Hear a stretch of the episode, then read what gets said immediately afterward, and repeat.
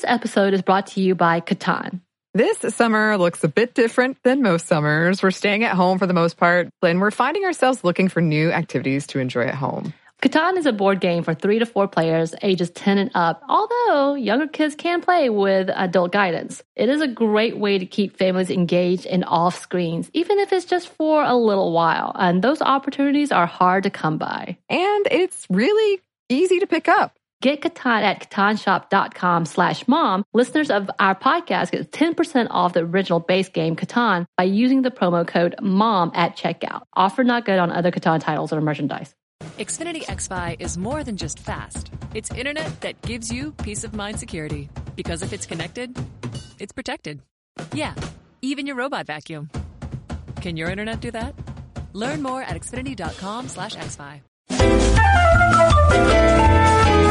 Welcome to Stuff Mom Never Told You from HowStuffWorks.com.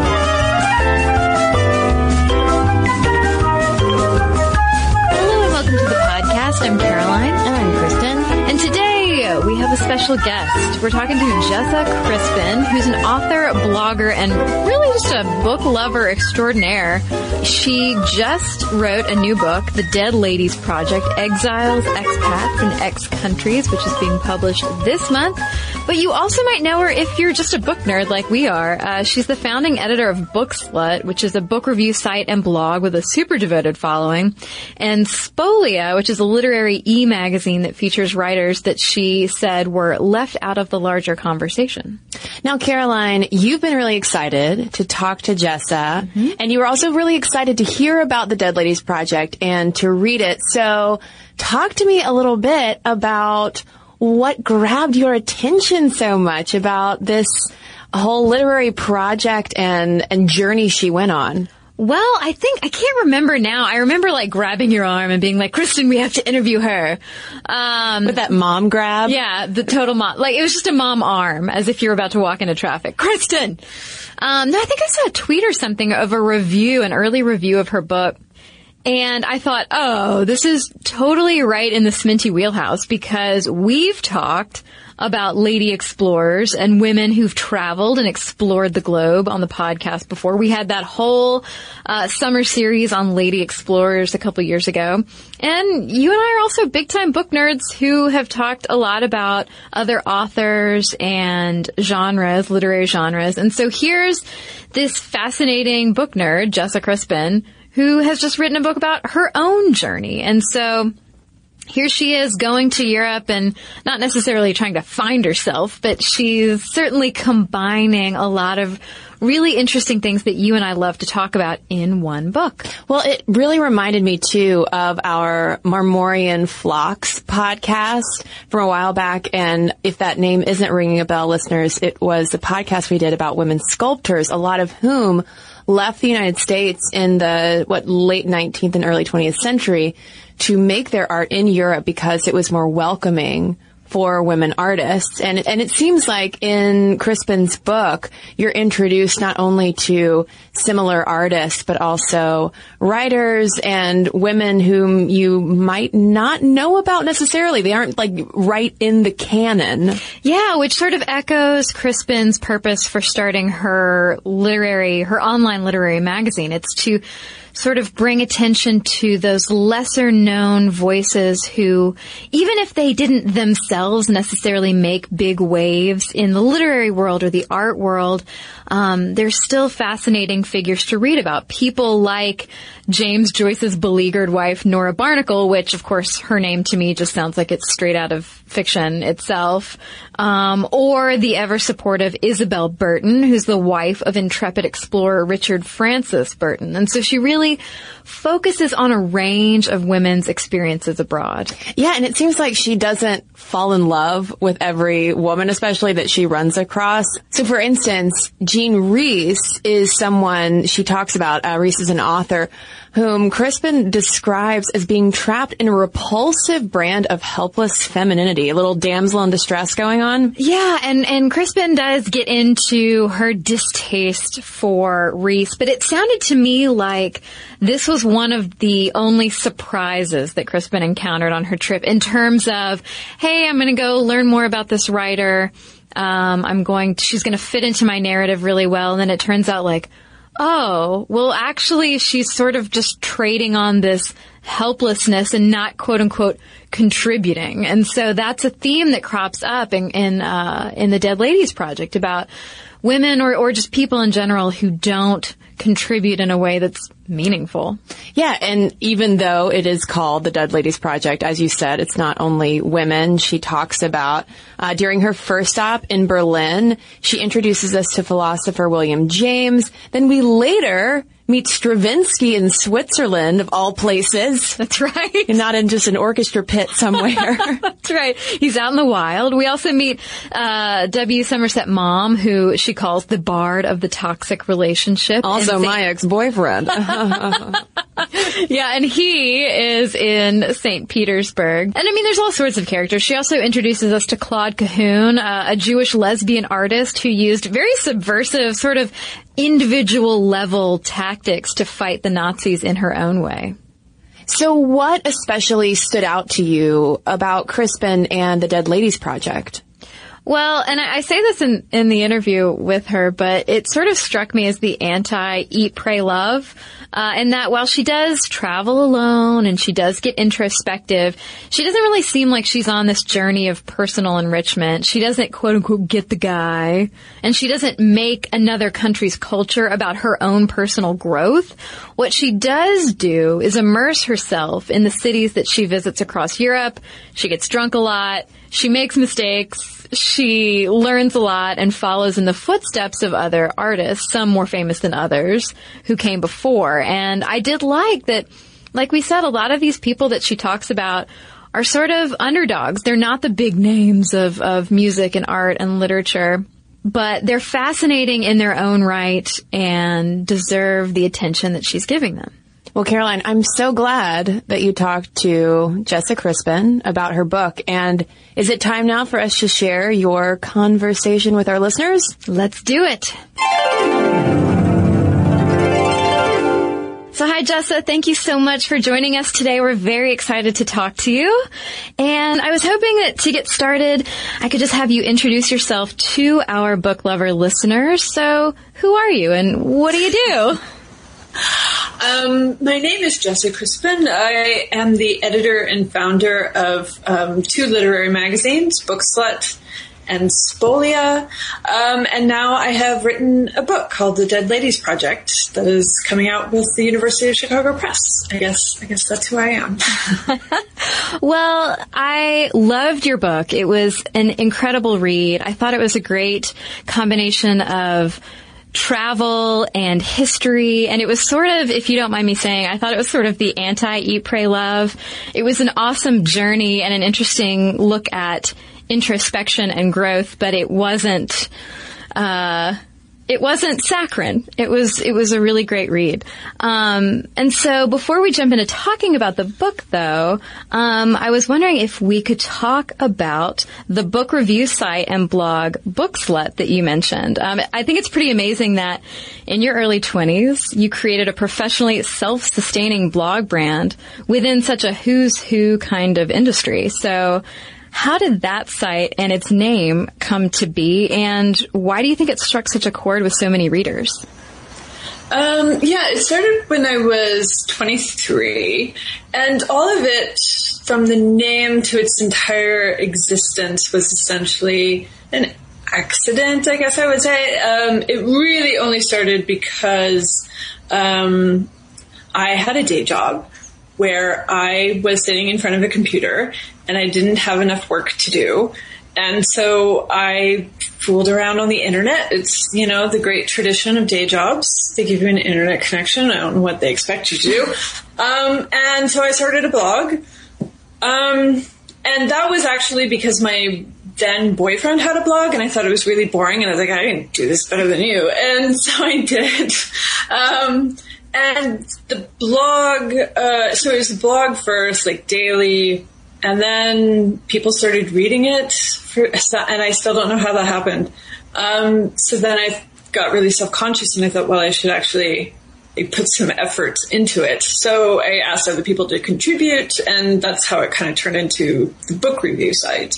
Um, as for how, it, why, I, I, don't know. I mean, as as far as why it has an audience, why it still has an audience. I, I honestly don't know, and I never really understood that part of it. Um, but I'm grateful. I'm eternally grateful. If I had, I feel like if I had tried to make it work, you know, if I tried to like think about how to create a business and do it, I think it would have been a total failure. Um, I think just by kind of doing whatever I felt like doing, for some reason that came off as more genuine mm-hmm. than a lot of kind of professionalized sites, and I think that's I think that might be part of it. Yeah, I was going to say, it seems like that genuineness really helps readers connect and it's almost more accessible. Not that you can't just pull up a New York Times book review on the internet, but it does seem in that way that it's almost more accessible and it's like, like one of your friends is writing a book review. Um, but that leads me, speaking of books, this whole conversation is about books. But for the Dead Ladies Project, you traveled around Europe for a year and a half. And so you ended up ditching most of your earthly belongings in Chicago and you headed off to Berlin and then to Trieste, to Galway, Sarajevo, the south of France, Lausanne, St. Petersburg, and Zakynthos. But, uh, what sparked your solo journey and what kept you going once you had set out? What kept you going in the face of travel anxiety and fatigue?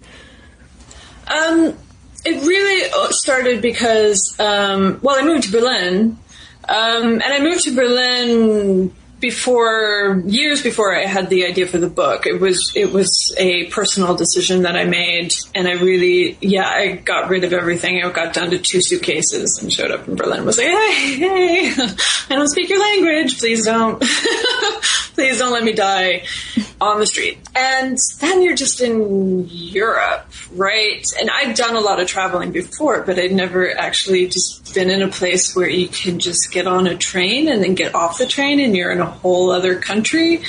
It, that had never been a part of my reality, and it became really hard to get me to, in Berlin. It became really hard to like um, make myself be in my apartment. I just left all the time, just as soon as I had, you know, the 30 euro to get a train ticket, I just left. Um, so that it just became a really sort of natural part of my life where I became kind of used to being having this kind of um, unpredictable, I guess, uh, uh, situation.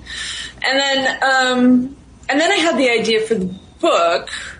Um, and so then the travel became structured. So then it became like, okay, well, I'm going to do this. I'm going to do this and this and this. And I had an itinerary and I had the people in mind that I wanted to write about. So then the travel became much more focused. But then I just like I gave up my apartment, put everything in storage, and you know went out with my one suitcase. It was it was a little.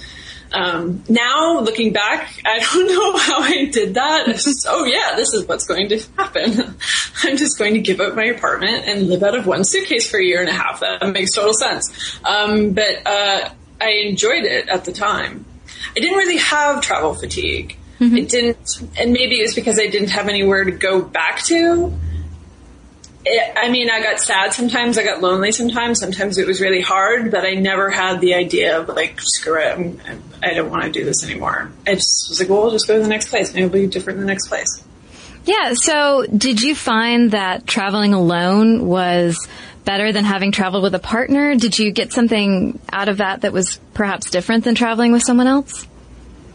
I've done very limited travel with other people, um, and only really with romantic partners. I've never traveled with a friend or anything like that, but I find that it's an incredibly different experience mm-hmm. when you're traveling with somebody else. When you're traveling with someone else, you're like paying half of your attention to this other person. You're more inward, mm-hmm. and you're kind of even more aware of yourself I guess, because you're interacting intimately. You're having conversations, you're kind of experiencing things with another person, so there's this kind of reflection going on. Whereas when you're traveling by yourself, then you don't have anything. You become much more open, you become much more um, vulnerable in good ways and in bad ways. This episode is brought to you by BetterHelp. So we know listeners, it's been rough for a lot of people out there and we've been very open about our experiences with therapy and how it's been so helpful for us in the past and in the present. And because of that, we wanted to highlight a service that we think might be of help to you all, BetterHelp, which offers licensed online counselors who are trained to listen and to help.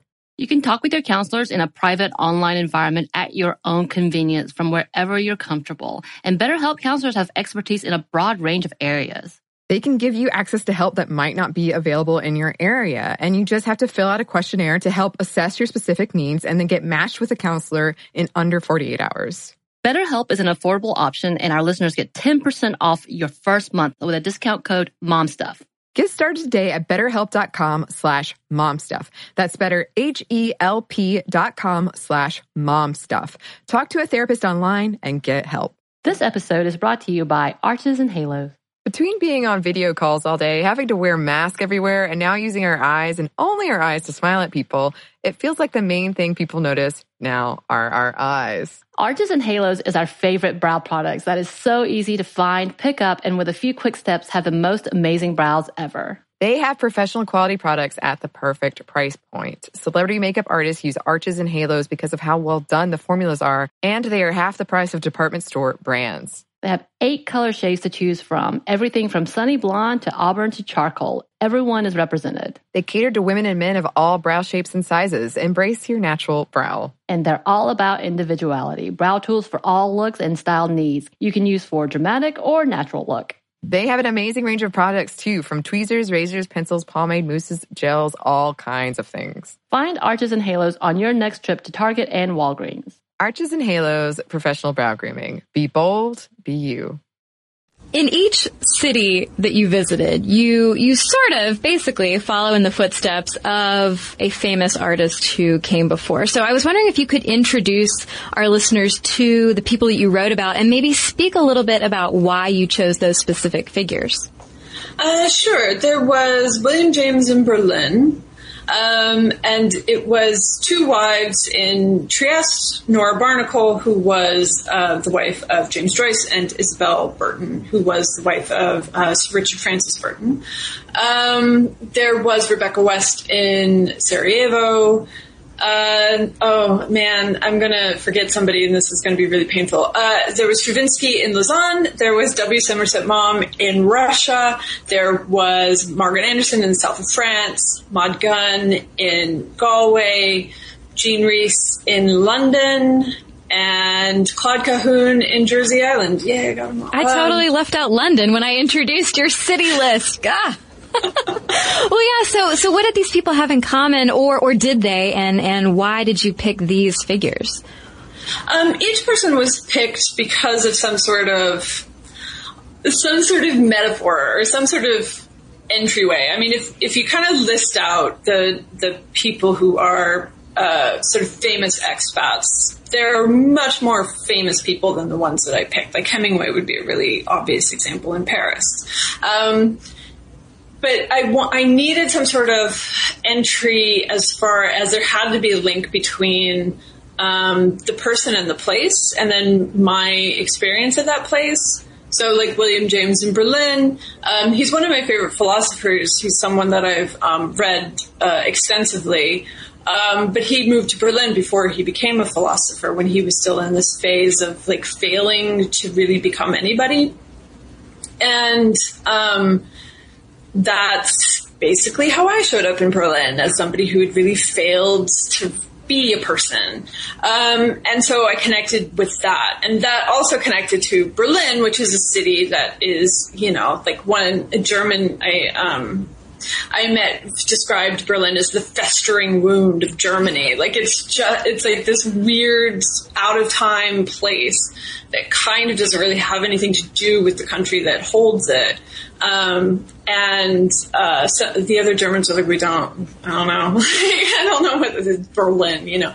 Um, and so that seemed like a, a, nice connection. And then there were others as well. Like I was very interested in somebody like um, Maud Gonne, um, who really has not been written about enough. Um, if anybody knows about her, it's because she was muse of Yeats, um, but she's a much more interesting person than Yeats. And she um, sold her soul to the devil when she was a teenage girl, um, and she was a practicing black magician.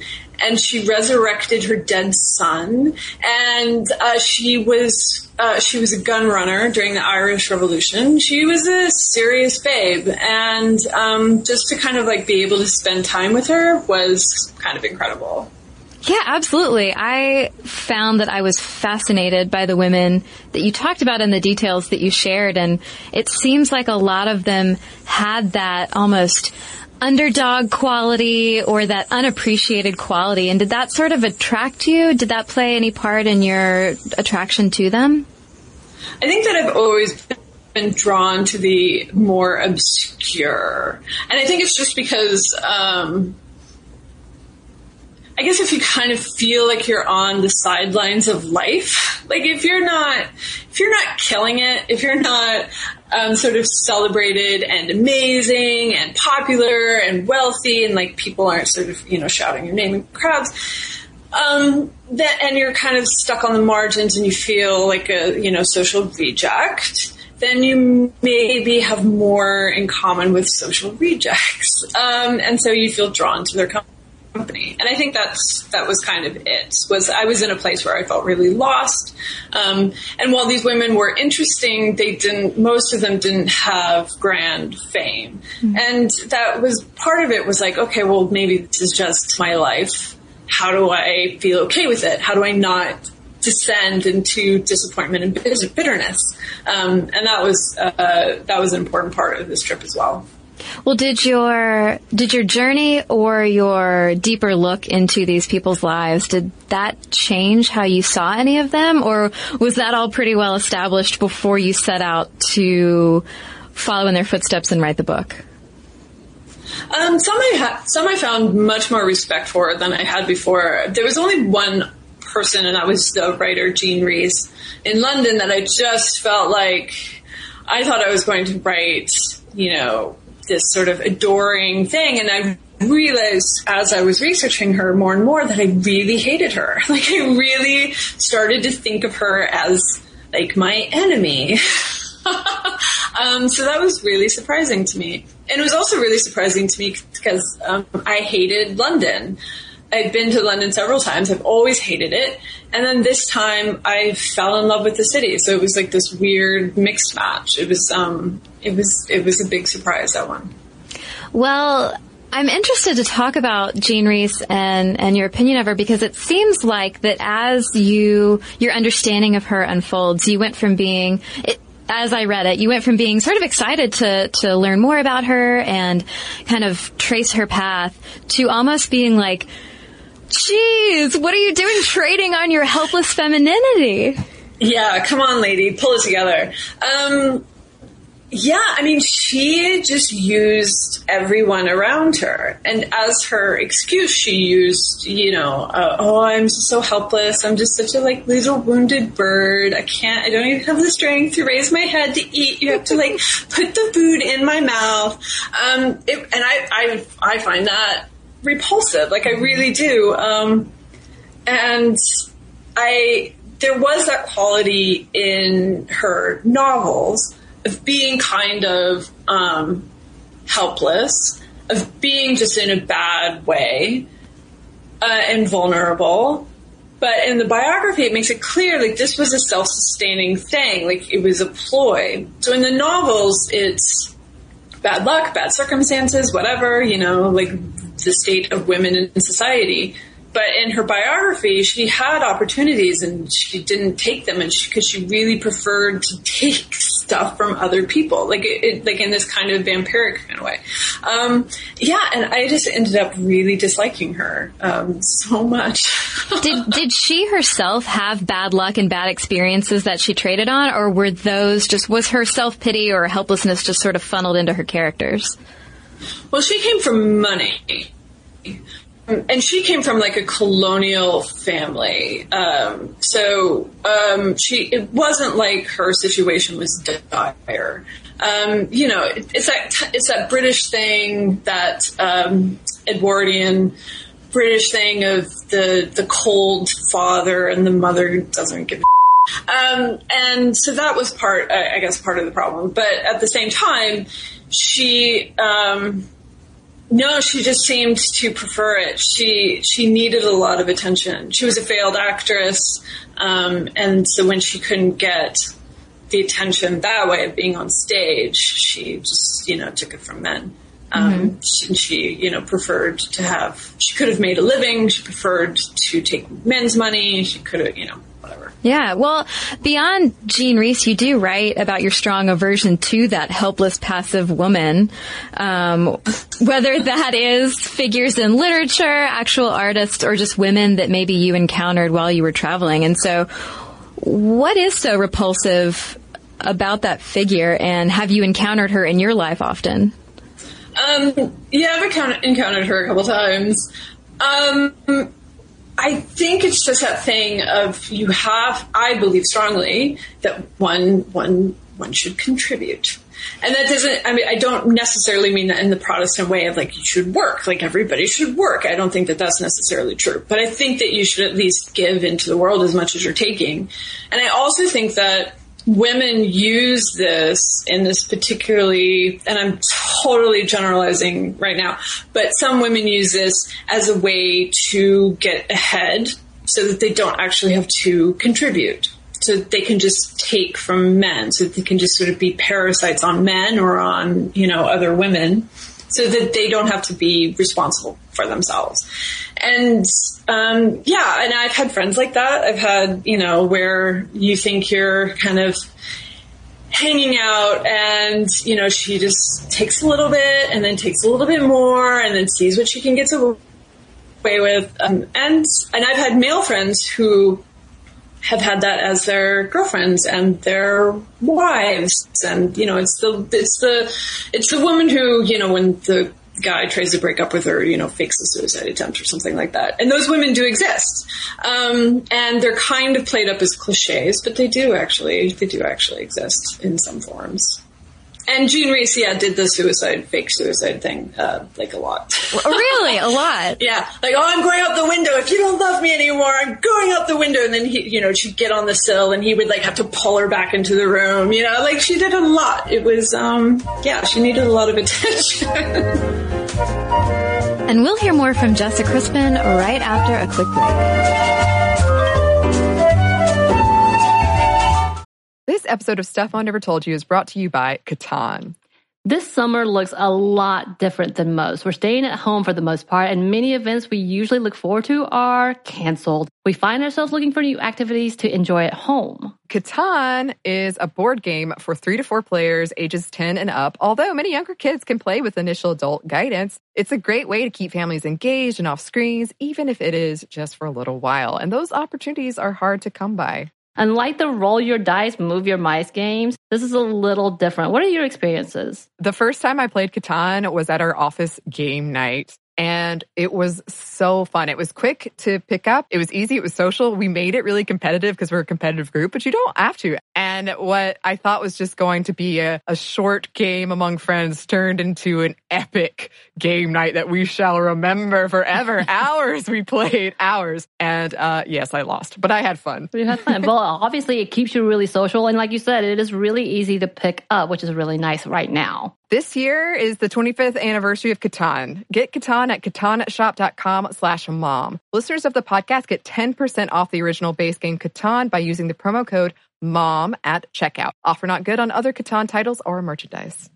This episode is brought to you by Chinet. The Chinet brand provides premium disposable tableware to celebrate moments of togetherness. Yes, and right now that is more important than ever especially when we're all apart. So recently I had a group and we had a, a, socially distanced barbecue where the host drew out circles and chalk that were nice. six feet apart and everyone showed up with their own chairs and beverages. And it was really convenient to have disposable products. And we, we just had a, a lovely conversation. Um, it was really fun. Yeah. And I'm with the disposable products. I know that the Chinet brand provides durable and trusted products, which I have used before that let you enjoy every moment of the get togethers and traditional or now not And there are classic white products that can work for any gathering or cut crystal plates and cups when you want to make something a little extra special.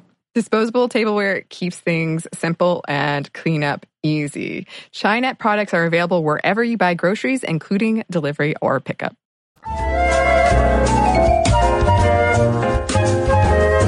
You point out a few times throughout the book uh, the ideas about what supposedly creates an interesting, strong, creative person, like William James having an awful dad or Somerset Maugham living closeted with a terrible wife. But as William James sort of finally seems to wake up and shake off his dad's influence, he writes, My first act of free will shall be to believe in free will. And so I was wondering as I read, did you yourself have to reject anybody's sway over your life as you traveled or as you wrote? Yeah, um, yes, well, my entire family. Um, yeah, um, but also just, I think that I had, when I started, um, I had a lot of, and I still do, married friends and friends, you know, who own property and have kids and are married, and that's their priority is keeping like a safe space. Um, and my priority is the opposite of that. and you, and there's like these little undermining things that people say that they don't mean it as such, but you know, they're not thinking about it of just like, well, what, what, why would you do that? Like, don't you ever get tired? Don't you ever get lonely? It's like, well, yeah, don't you ever get tired? don't you ever get lonely? It's, it's nothing to do with being on the road. Um, and so, yeah, and those voices are important to shut out. Um, and also just, you know, I, I've worked in publishing now or adjacent to publishing for 13, 14 years now. Um, and there are certain rules that you're supposed to obey. Um, mostly these rules are created by men as far as like what you're supposed to write. Um, and so when I, I was with the book, there were a lot of conversations where like, this is, this is not, this is not a book this is, this is too complicated, you're doing too much, it won't sell, no one's going to read it. You should just write a memoir or something, and you should go into an MFA program. But uh, yeah, so there's just write the act of writing the book was an act of defiance because a lot of people told me this is not a book. I was like, I'll show you what a book is. I mean, I think it's worked out. I couldn't put it down. so, well, there's one voice. So you seem, I mean, you seem like a very confident traveler. I know that seems like a silly thing to say, but I think part of the confidence is brushing off people's constant commentary of, but aren't you lonely? And, and I was thinking of this as you were writing about Richard Francis Burton and Isabel Burton because, uh, you say, but where is my Isabel, I wonder, to follow with the luggage and be a companion in foreign lands? Maybe, a tiny voice whispers, she'll show up when you finally admit to being Richard Francis Burton. And I thought that was fantastic. And so, had you already sort of been accepting and comfortable in your status as a capable and independent traveler? Did you want an Isabel or were you like, to hell with it all, I'm hitting the road and I feel great? Um, I, it wasn't really until I went, um, while I was in Trieste, I went to Rome and I went with um, my lover at the time. And that's when I realized, oh, this is different. This is a really different way of being in the world, and it made me not like it so much anymore. Or it made me, you know, when when you've been traveling for a long time and you and you do get to that point where you're just desperate not to introduce yourself to somebody, not to go through those, those you know, baseline biographical details again, um, you know, that happened in the first conversation. You just want somebody to understand you and know you and like, know when you make this face, it means you want a grilled cheese sandwich, you know, like just that kind of level of understanding. And so I had been longing for that, um, or I would but then I actually went on a trip with somebody else, and then I was like, oh, this is not this is not what I do. And it's nice. You see Rome, and Rome is a good place to do it because it's Rome, and you know it's romantic and it's beautiful, and there's you know a lot of stuff going on. Um, but I, if like say if he had come with me to like Sarajevo, that would have been a whole other experience. I, I, I can't imagine what it would have been like. So now I'm now I'm much more okay with traveling by myself. Um, but sometimes you do get to that point of just like I just want somebody else to carry my bag for like five minutes. yeah. Well, I mean, I, I, think it's an issue or it's just a sentiment that comes up in a lot of situations. You know, we did an episode a while back on um, women conductors, for instance, and that is such, that's also a very intense, time consuming, passion consuming job. And there was one woman conductor we quoted who said like, yeah, I would probably be even more successful if I had a housewife too. And oh, yeah, I, I no. think it's the same, yeah, the same concept of, of like, yeah, sometimes it would be nice if somebody did carry my bag or like make a plane reservation. It's also a corrupt desire to want somebody to make your life easier. Like it's, it, you should be, able, and not that it's like we should all be, you know, pioneers out on our own, totally self, you know, like the, the American myth of, well, I don't need anybody, I'm, you know, but it is a corrupt desire, I think, to have somebody, to want somebody to do things for you that um, um, that does the the thing that doesn't come into play was like, what are you contributing to them? Like, what are you doing for them? Um, because I think that a lot of women, sort of, um, at least women that I've talked to, um, are put in this place in relationships where their conscience is what they can contribute to their male partner. Um, and I guess men tend to think some men, and I, I, I whatever. I'm, I always, I hate generalizing the men women thing, um, but sometimes it's just easier. Um, some men just think, oh, well, I'm around, so that's what I'm contributing to her.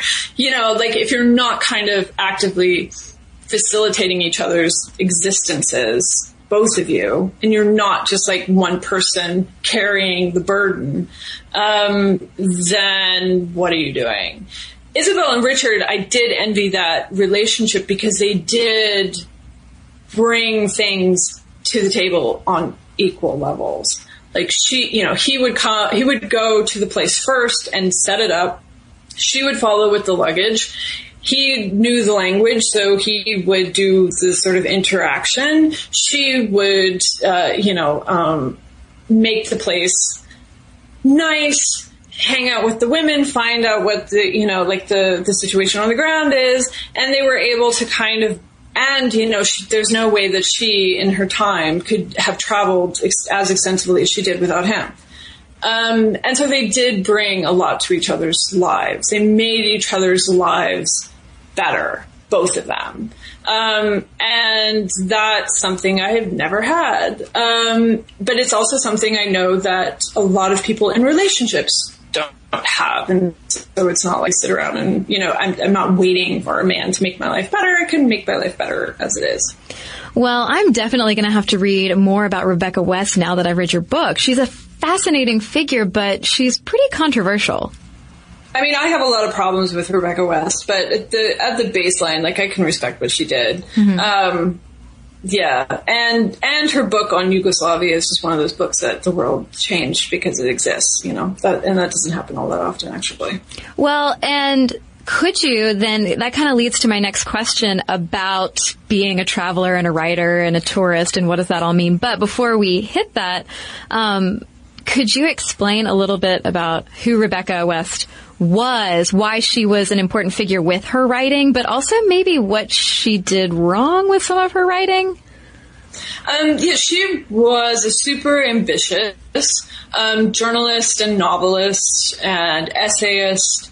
Um, and her kind of magnum opus that I uh, deal with in the book is Black Lamb and Grey Falcon. Um, so she went to Yugoslavia during the wars, or between the wars, World War One and World War Two, and her desire to go there was because everybody was talking about this place, right? The the assassination of Franz Ferdinand um, happened in Sarajevo, and that led to World War One. So everybody said, but nobody actually, nobody in the West who was blaming all of this uh, destruction on this little part of the world, had ever really been there, had ever paid attention to it, had any idea what the stresses were before um, the assassination happened, like why the assassination may have happened.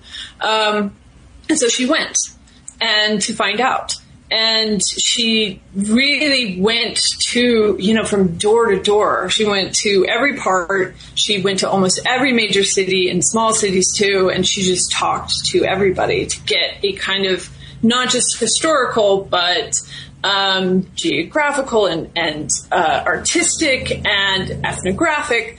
It's really all encompassing it's like 1200 pages. It's, it's exhaustive. Um, but it's um, it's something that um, we Westerners don't do enough. Like we think we understand a place without actually knowing anything about it, you know. Um, and so I deeply respect her for um, going to the place and figuring it out. On the other hand, in the rest of her career, she was so ambitious that she, you know, um, was a little bit intellectually lazy. She she wanted to um, make a name for herself desperately, and when you want to make a name for yourself, there are things that you're willing to let go. Um, and uh, so, yeah, that was that was my primary problem with her. That for as much as she produced, and she produced like you know a dozen novels and all, uh, uh, God knows how many actual words in journalism. Um, it doesn't necessarily add up to much, except for the one book that remains. Well, how do you strike that balance between travel writer and tourist, between uh, um, projecting things onto the people that you're encountering and the cultures that you're encountering? How do you how do you strike that balance of basically not uh, forcing your American writer viewpoint on someone else?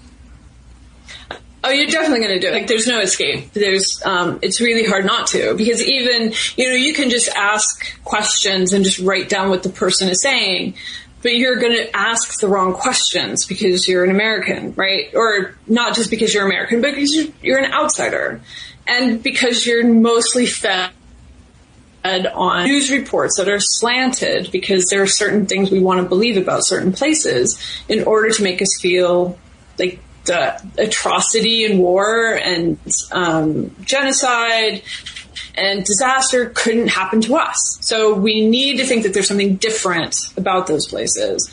So as long as you understand the mechanism that's feeding a lot of the information that you're getting, then you can kind of see through some of it. But at the same time, there's no way to completely discard the way that you're intellectually raised. Like the information that you get, you can't see through it. Um, but you can listen, and that's, I think, the most important thing, um, is listening and allowing people to tell you when you're wrong. And I think that doesn't happen enough in travel writing. Now, are you having having made that journey and written the book, have you come back to the states? Are you still in Europe? Where are you now? Um, I'm temporarily back in the states. Yeah, uh, which I have a lot of mixed feelings about. Yeah, um, yeah. And it was kind of an accident. It, it was like I'm I'm going to come to the states for a couple months. I'm going to see some friends. Um, I'm going to you know I don't know whatever, whatever the plan was. But then when I got here, and being around people who have known me for you know 20 years and uh, eating and drinking and it's like oh man I, it was that was the moment I realized how lonely I had been. Mm-hmm. and I was like if I get on a plane like if I get on a plane I'm just gonna have a nervous breakdown. Like I, I don't I just can't do it again right now. But now I've been here a year and now I'm like oh god I gotta get out of here yeah. So now I'm, I'm, restored and I'm thinking about leaving again. Yeah. Is there a is there a plan for where you want to head? Are you going to go back to Berlin or where do you, where are you thinking? Oh no, definitely not Berlin. Um, no, I haven't figured it out. And as soon as I do, that will be the moment where and when I go. So yeah. that tends to be how it works. Yeah. Do how have the people around you reacted to your travels beyond just saying like, don't you get lonely? Have they found it weird that you're just willing to pick up and go?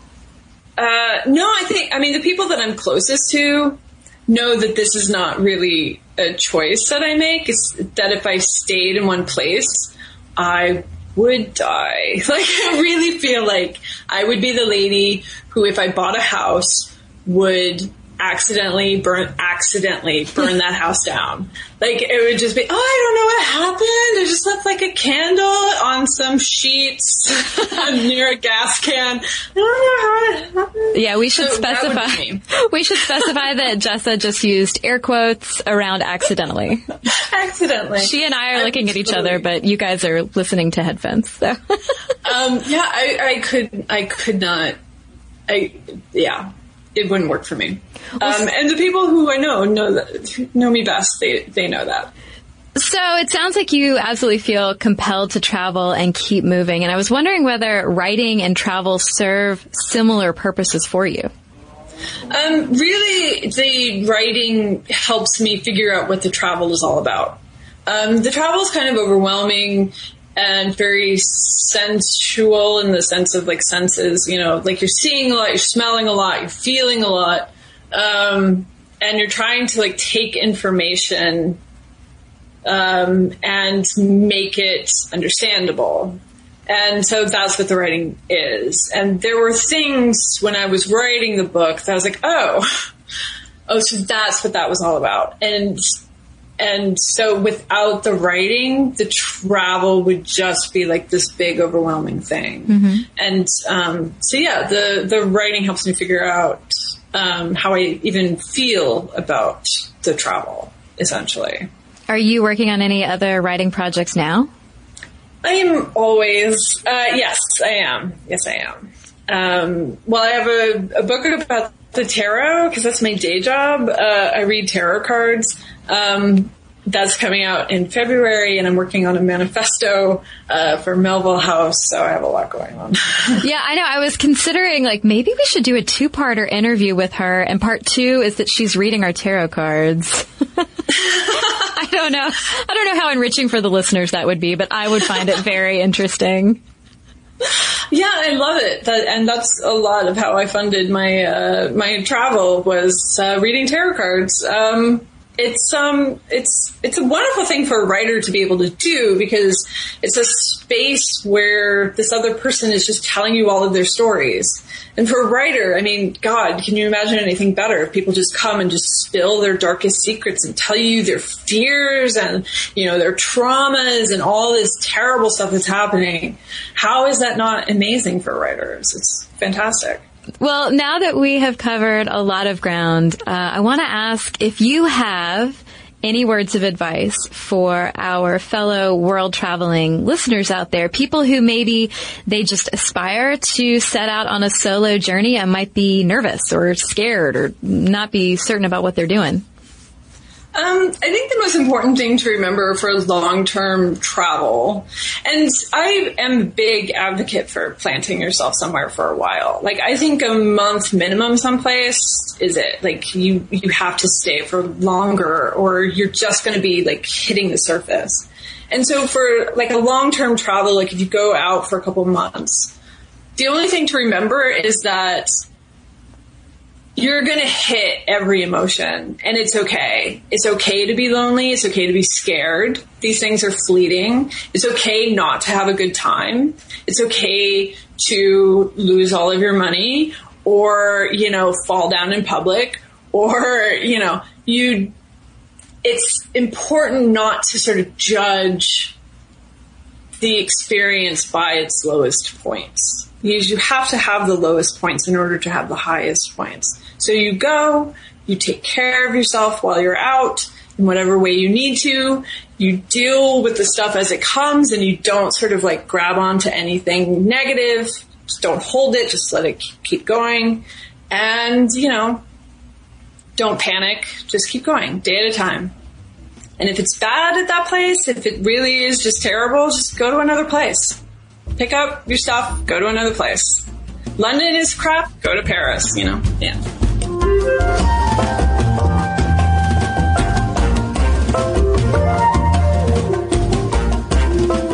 Well, thank you so much to Jessica Crispin for coming on the show and talking about her work and her new book, The Dead Ladies Project Exiles, Expats, and Ex Countries.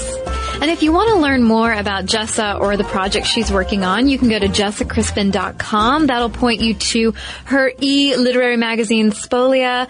And you can also go to bookslut.com. And of course, don't forget to go to your fine online or brick and mortar book retailers to get yourself a copy of her book. And now listeners, as always, we'd love to hear about your travel stories. Did Crispin's uh, book remind you of places that you'd been or authors or artists that you especially love? Let us know. Momstuff at howstuffworks.com is our email address. You can also tweet us at momstuffpodcast or message us on Facebook. And we've got a couple of messages to share with you right now.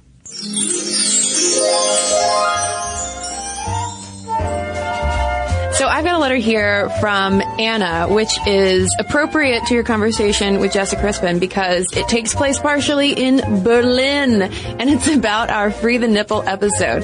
So she writes, I was just listening to your podcast about freeing the nipples and women topless in public. It was perfect timing because I had a really great experience with this over the weekend. I'm an American, but have lived in Berlin for a few years. As you mentioned, East Germans are really comfortable going nude, mostly at lakes. When I first moved here, I really admired this, but I thought I could never do it myself. I used to have nightmares about that as a kid, like many kids I know. But last weekend, I was swimming at a lake with a girlfriend, and we saw many topless women, including some younger women, which is not quite as common. We decided to try it, although we were both a bit hesitant, but it was so much fun. It felt so liberating and also reinforced the sentiment of why shouldn't I be able to show my breasts in public? It really made me think about why I was uncomfortable being nude in public and how much the American culture of modesty had affected me. To feel comfortable, I reminded myself that nobody here cares if my boobs are out, but this is not an easy mentality to change. Anyway, I'm so happy I tried it and encourage any women to if they're in a place where they feel comfortable doing so. Well, thank you so much for sharing, Anna. And I can personally attest from my experience on topless beaches in Spain that yes, it can be quite liberating to free your nipples in public. Just use sunscreen, because boobs do burn very easily. Well, I have a letter here from Caitlin. She says, as a woman who recently completed a plumbing apprenticeship, your episode on women in the trades was very exciting. I began the apprenticeship with the hopes of becoming a project manager. After completing the apprenticeship program, I've recently been promoted to a project coordinator position. I really enjoy my new position, but have been thinking about how I can give back to the trades community. Your show has inspired me to start an employee group for women in the trades as well as to work on encouraging women in the trades to move up in their career path. I spoke with the CFO of the company I work with and he is very supportive of the program. I've been hesitant in the past to recommend the trades as a career path for women because it can be a difficult work environment for all the reasons you mentioned on the show. I would like to do my part to improve the work atmosphere for women in the trades and to bring women together to support each other. Thank you for your wonderful show. And thank you for supporting other ladies in the trades, Caitlin. And thanks to everybody who's written into us, tweeted us, and Facebooked us. Momstuff at howstuffworks.com is where you can send us your emails. You can also find links to all of our social media as well as all of our blogs, videos, and podcasts, including this one with links to learn more about Jessa Crispin and the Dead Ladies Project. Head on over to stuffmomnevertoldyou.com. on this and thousands of other topics, visit howstuffworks.com.